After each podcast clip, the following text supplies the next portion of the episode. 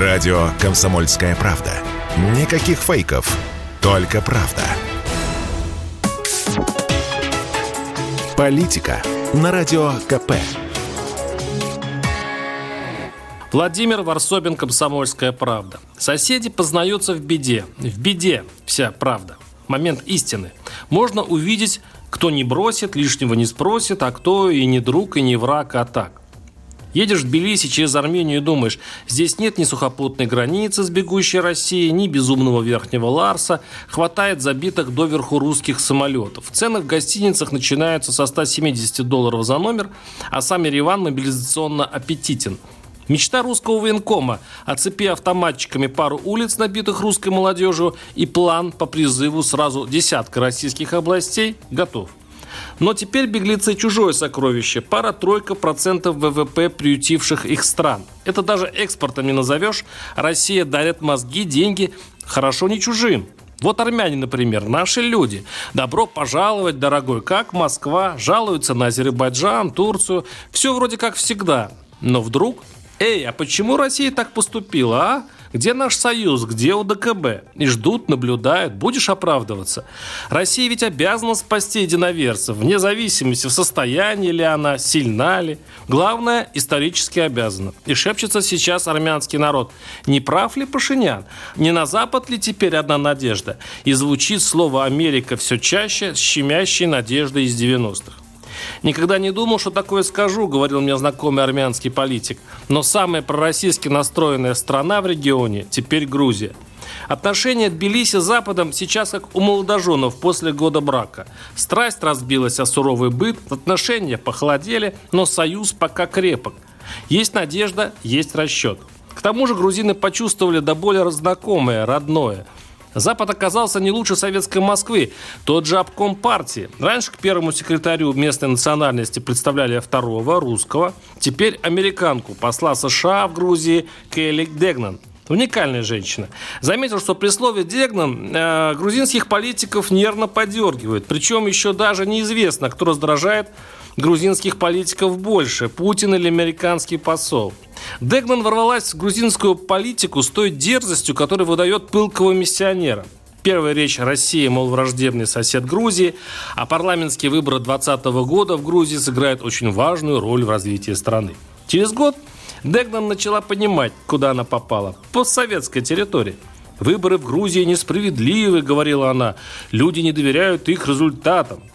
Еще через пару месяцев раскритиковала власти страны после их отказа приглашать общественную организацию Международное общество за справедливый выбор и демократию. Почти все подобные организации живут на западные гранты. На заседании рабочей группы по условиям ЕС. Терпение Иванишвили, теневой правитель Грузии, лопнуло, когда американское посольство покусилось на святое. Оно попыталось помешать традиции всея СНГ сажать врагов власти – причем особо наглых и закоренелых. Судья, посадивший экс-министра культуры времен Саакашвили и директора оппозиционного канала в армию на три с половиной года, пожаловался. Посланники неистовой Дегнан поинтересовались у него, почему посадил, а потом отказали в визе в США – в итоге состоялась встреча Дегнан с Иванишвили, ставшая серьезным провалом американской дипломатии. Видимо, американский посол со свойственной ей ковбойской прямотой решила поговорить с грузином на чистоту. Грянул скандал, поговаривать, что американцы предложили Ванишвили выбор, или его уже официально зачисляют в пропутинские олигархи со всеми вытекающими неприятностями, или Тбилиси вводит не уже не притворные санкции против России. При том, что экономические связи с Москвой у них сейчас на подъеме. Именно Россия позволила, например, подешеветь подсолнечному маслу и зерну на 24%. Тогда как в Европе она устроила катастрофический рост. РФ вышла на второе место в торговле с Грузией, и это очень устраивает местное правительство. Это же ни для кого не секрет. Тбилиси и Москва обмениваются скрытыми сигналами. Иванишвили сократил военный бюджет почти в два раза. Москва отменяет референдум в Южной Осетии. Грузия не вводит санкции, отказывается от набора добровольцев для украинских войск, Россия оставляет открытыми двери для грузинских товаров. Но Дегман потребовал от Иванишвили не хитрить и открыть против Москвы второй фронт. И грузинские власти его открыли против американского посольства по всем изощренным правилам восточной дипломатии.